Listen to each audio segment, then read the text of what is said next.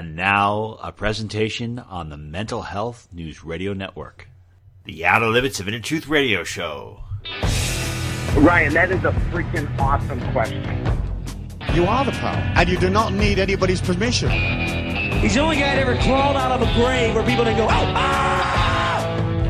Don't worry, don't be afraid, ever, because this is just a ride. You're, you're a great interviewer. You're one of the best.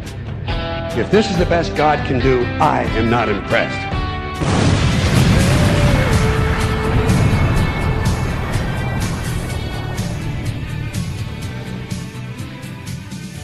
Good evening, everyone, and welcome to the Outer Limits of Inner Truth Radio Show. OuterLimitsRadio.com. I'm your host, Ryan. I just want to say that we have just shattered our all time monthly listenership record by 238%. So, August was the highest month by far. So, I want to thank all of you so much for telling people about the show, sharing the show, being a part of it, especially the beloved Council of Elders, the core group of listeners.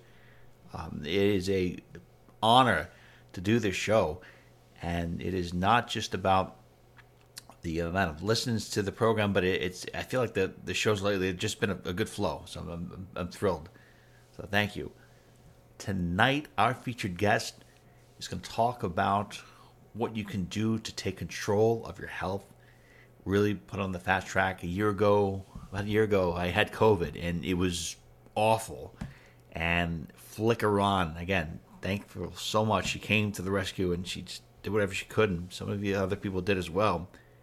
But taking your health seriously is one of the most important things because your body is a vehicle that you're kind of navigating your way through life.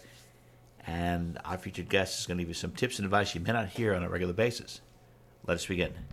It is a tremendous honor to welcome back to our show Dr. Elaina George, ear, nose, and throat surgeon. She's also the host of a wonderful podcast called Living in the Solution. And she's had Dylan Charles, who we featured on our show before, and a lot of other great guests. Learn more about Dr. George by going to her website at drelainageorge.com. Dr. George, welcome back. It's uh, great to have you. Oh, it's a pleasure. Pleasure to be with you. All right, so the last time we spoke was around March of 2021, and you know the world obviously got progressively crazier, and a lot of things that you said and that show came true. And I hope people can go back and listen to that because it's, it's astounding on how many things you were saying. So, based on last year and based on this year, what would you say would be two things that you're surprised that actually came true, and what were two things that you're pretty much thankful didn't come true? That's a tough question. Um, uh, you know, honestly, Ryan, I'm not so surprised that anything that I said um, came true. I mean, with the the advent of the lockdowns and the movement of healthcare towards its uh, consolidation and corporatization strategy, it wasn't surprising that the healthcare system became what it is now. And it's not really about patient care anymore. It's not about individualized healthcare, unfortunately.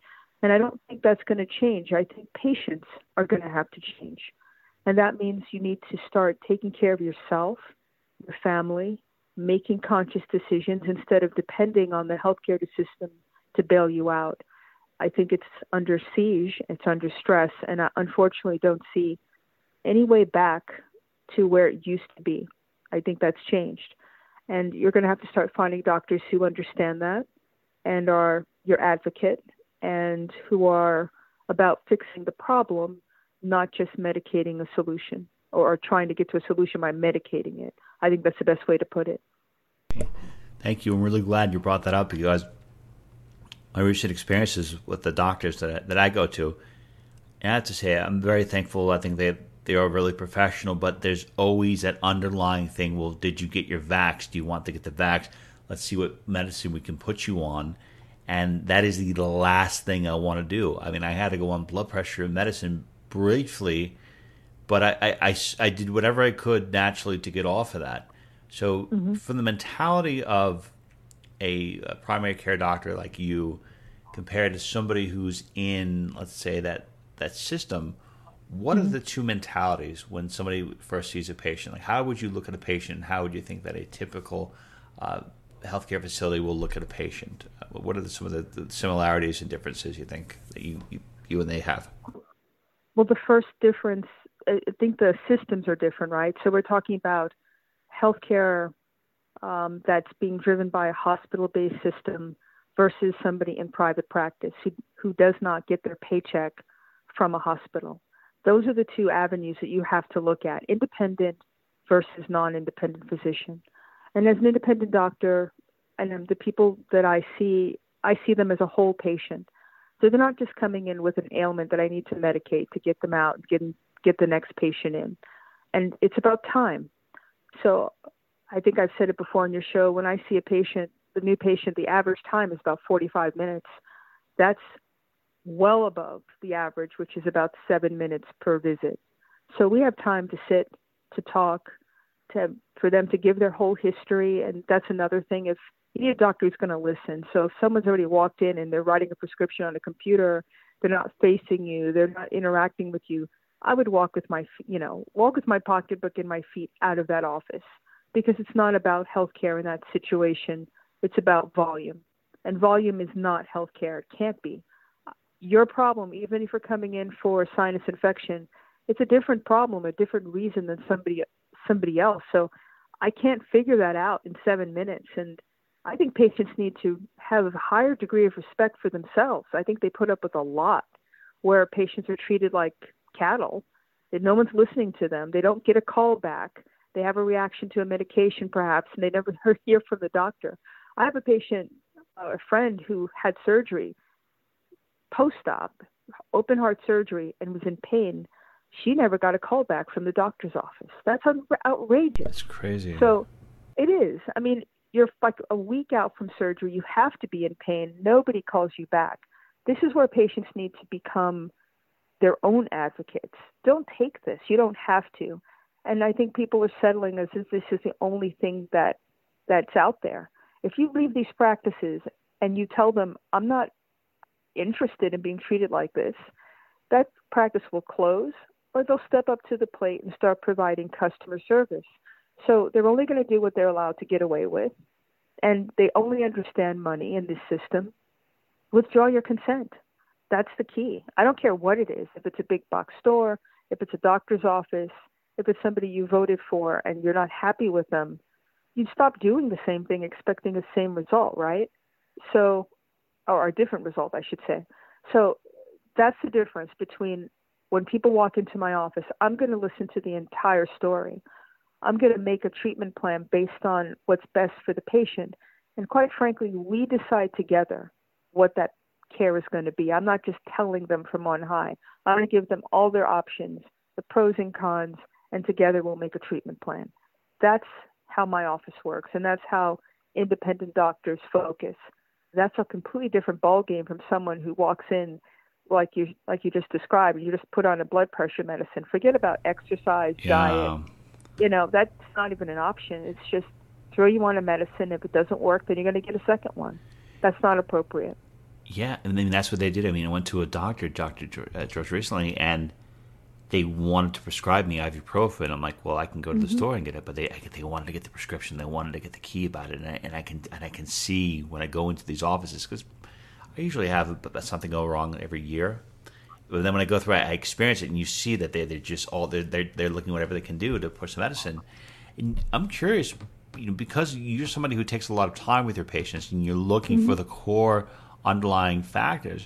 I mean, do you think that because you could be really because you're really good at what you do that it, does that in some way shape or form put you at a financial disadvantage compared to others who are just saying okay Not well look okay because we have patients that are getting better isn't it isn't it based on people yeah. who are getting sick so how does it work if you if you treat well, your patients amazingly and they just my they, I'm going to answer that question sure. very easily. My fiduciary responsibility is not to a hospital. I am not a volume based uh, cost center for a hospital. I'm a doctor, I'm a physician, and I treat my patient. And because I have a small office, I don't have a thousand billers and all this ancillary staff. It's me and about two other people, and it's direct patient care. You don't need to, to charge a lot. I haven't changed my fee schedule for years.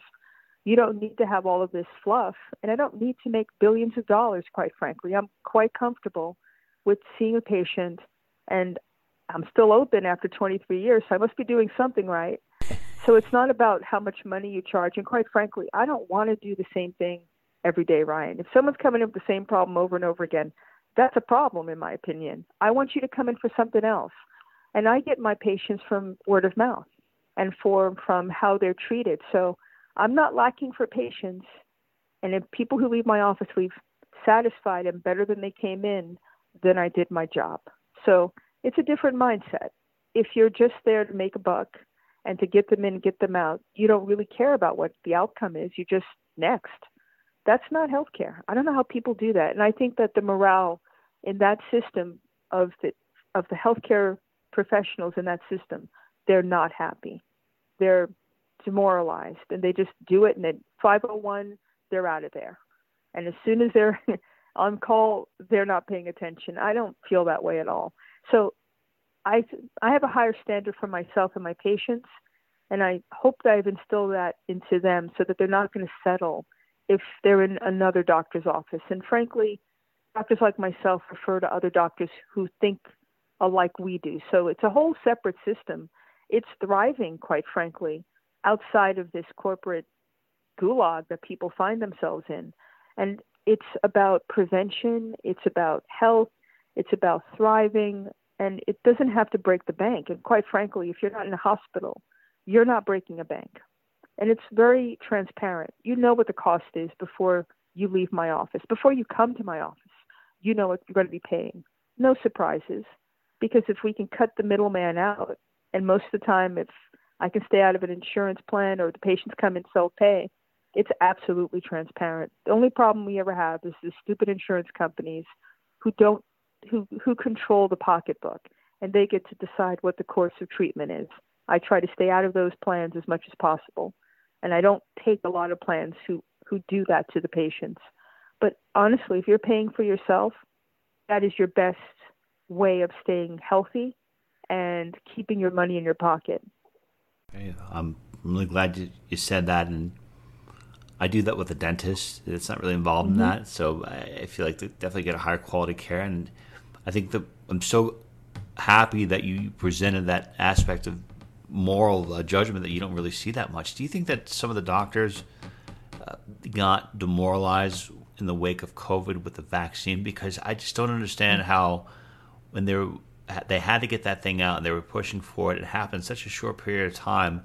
How that that didn't set off some alarm bells, at least on the critical thinking front, saying, you know, why do I have to give this to somebody, even though it hasn't had enough um, years of tr- uh, years of uh, studies? but they, they got this thing out so fast. I was wondering mm-hmm. if, you think that that had something to do with it, or if there was added pressure to diagnose people with COVID um, overall. Oh. Well, let me answer it mm. again this way. Think about the financial incentives. People were paid. There's a code for whether or not someone had COVID. There was a code for whether you thought someone had COVID, and you were paid a differential fee from the government uh, based on your diagnosis. If they were in the ICU and they were intubated, that was a separate pay pay scale. If they unfortunately passed away with COVID, that was a pay scale.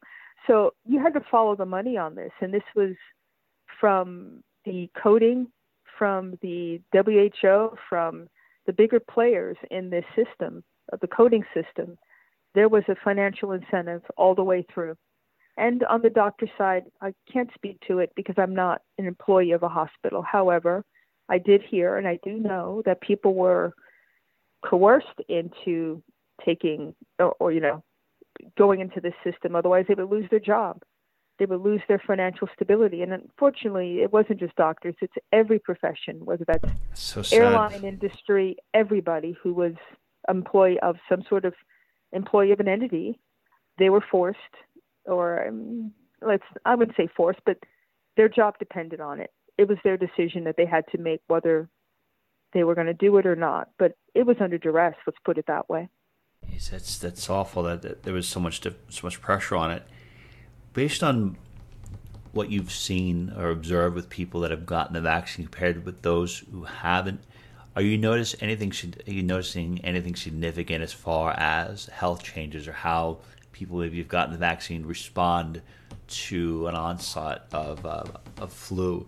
Do, do, you think any, there's any comparable differences you can see right away? Do you think it may be something that we'll see years from now? I don't think anybody can tell you because it is just it's an experimental uh, situation, and everybody's in the experiment right now. So no one can say any long-term effects. They can't. And for someone to say it's healthy, they can't say it. For someone to have a doom and gloom, um, you know, outcome, they really can't say it either. But in the heat, in real time, patients are coming in and they're having more infections and they're harder to treat. And they're coming in with uh, infections that are a little unusual in terms of what you culture. Um, I've seen a lot of patients who've had the shot get COVID again. So those are things that are just straightforward, what you see in your practice. A lot more inflammation, a lot more um, hearing from from an ENT standpoint, ringing in the ear and hearing loss. That's been and dizziness. That's been things that I've seen a little bit more outside the norm. That's just an ENT practice. I don't know about cardiac, cardiothoracic, and the other uh, parts of healthcare system. You'd have to ask that particular specialty. But I don't think the people are as healthy as they used to be. Let's put it that way. Maybe I, I wouldn't be surprised. Thank you for sharing, sharing that. I mean, it seems that people are under a lot of stress and it's not like they're they're making it easy to attain high quality health food. I mean, even even though the inflation is hitting McDonald's, I guess maybe less people will go there eat fast food. But it seems that there's this greater emphasis on, you know, accessibility to foods that aren't healthy for you.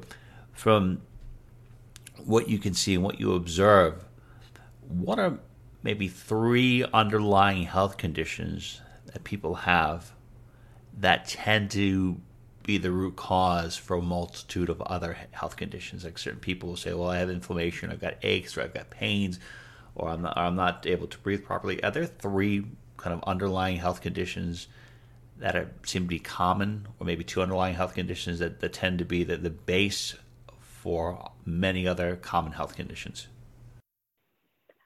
I think um, your baseline inflammation based on what you eat in terms of sugar sugar is definitely a problem and it contributes to a lot of medical issues, whether that's diabetes and chronic inflammation.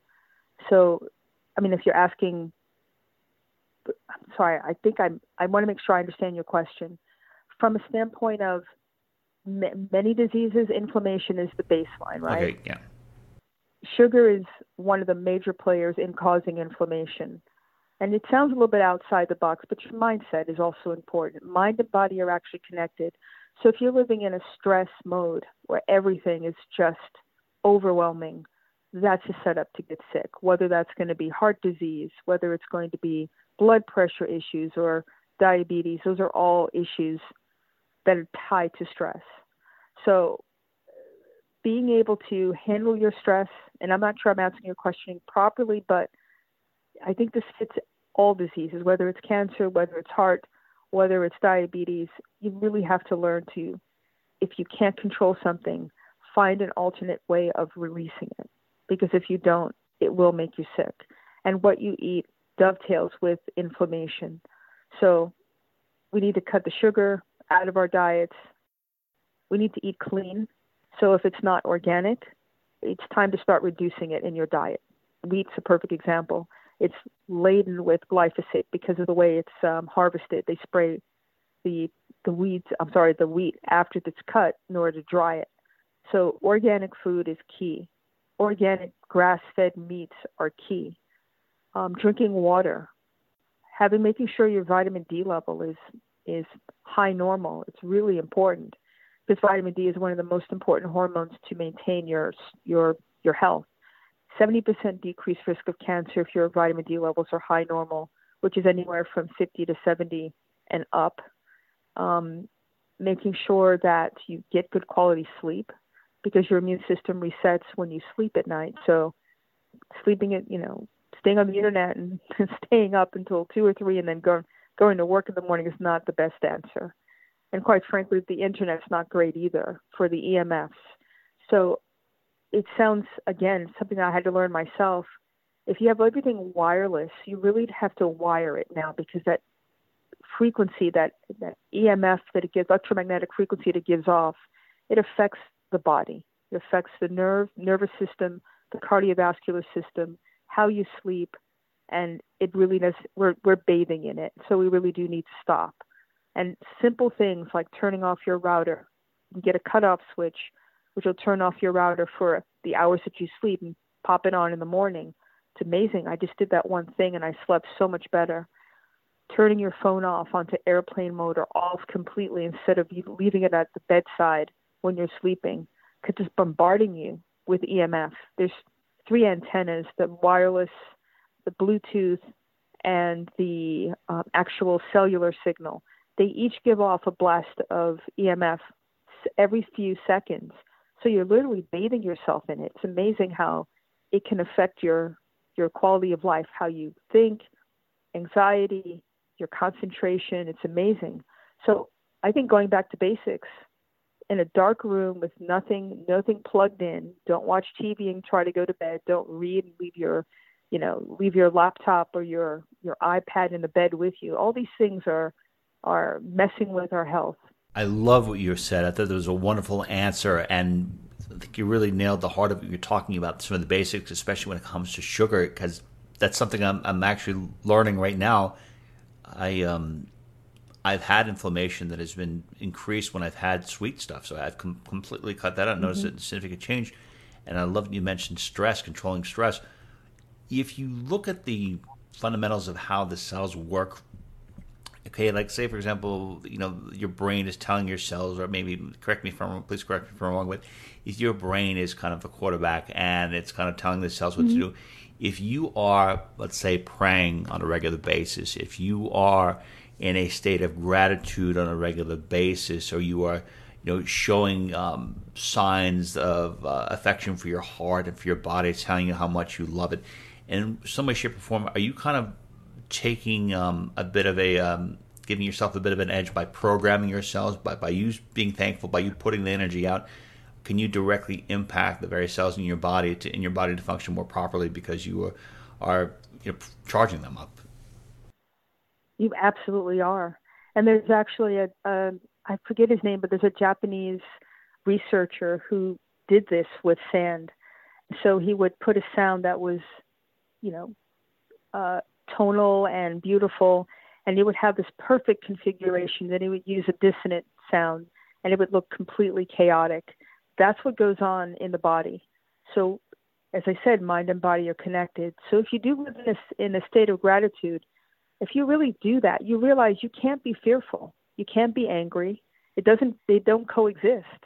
And so, when you choose that that that method or that energy, it does actually put you in a different state cellular state is it's it's harmonized. It's of a better way to put it.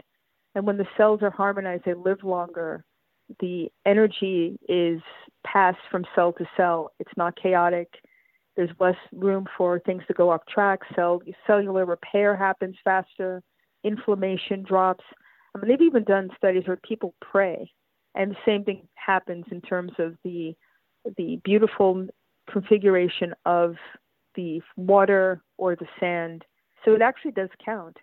And words, I used to think sticks and stones and words don't hurt you, but they actually do. So staying away from negative words, negativity, people who are energy suckers or vampires, it's actually very important. And that means staying away from things like the news, quite frankly, because I remember when I used to listen to it at the beginning of COVID, I felt bad every single day and I stopped doing it and I felt so much better.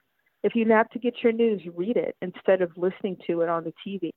And if it doesn't make you feel good, you can turn the page and just move on. So it's about you removing yourself from this bath of negativity, having a force field of gratitude and positive energy, and letting the body do what it's supposed to do, which is to be self healing and to live in a way that is it makes you feel good and makes your systems work and aligns with a higher power. And in my opinion, that's God.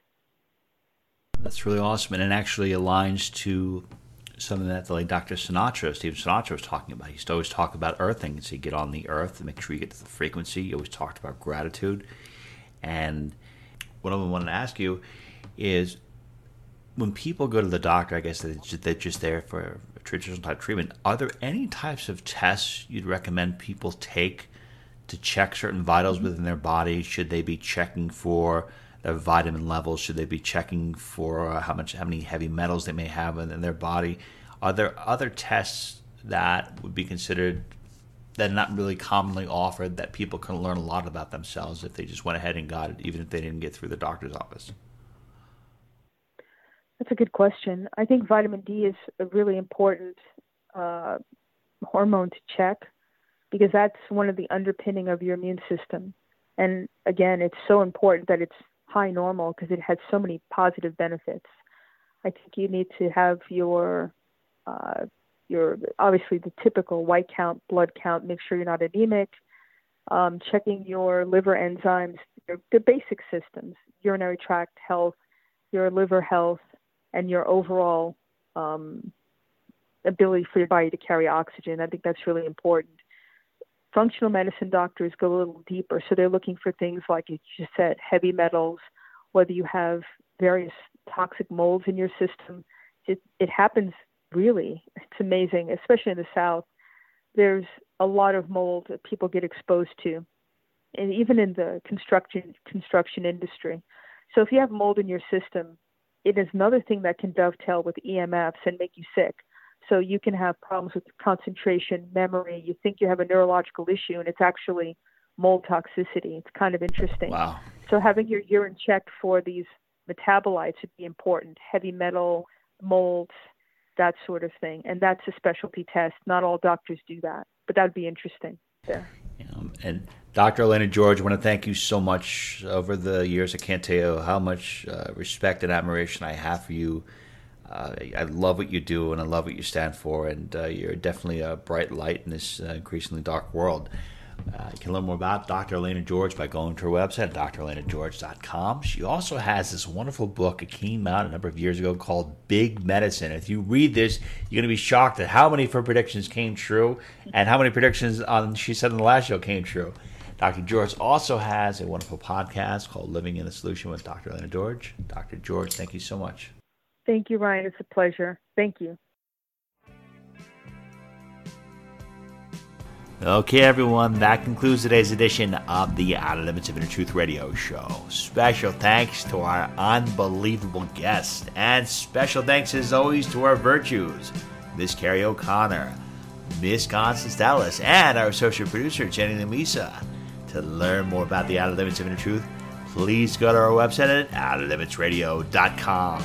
And till the next time we meet, my friends, I wish upon you an abundance of peace, love, and beers. Take good care and thank you so much for listening.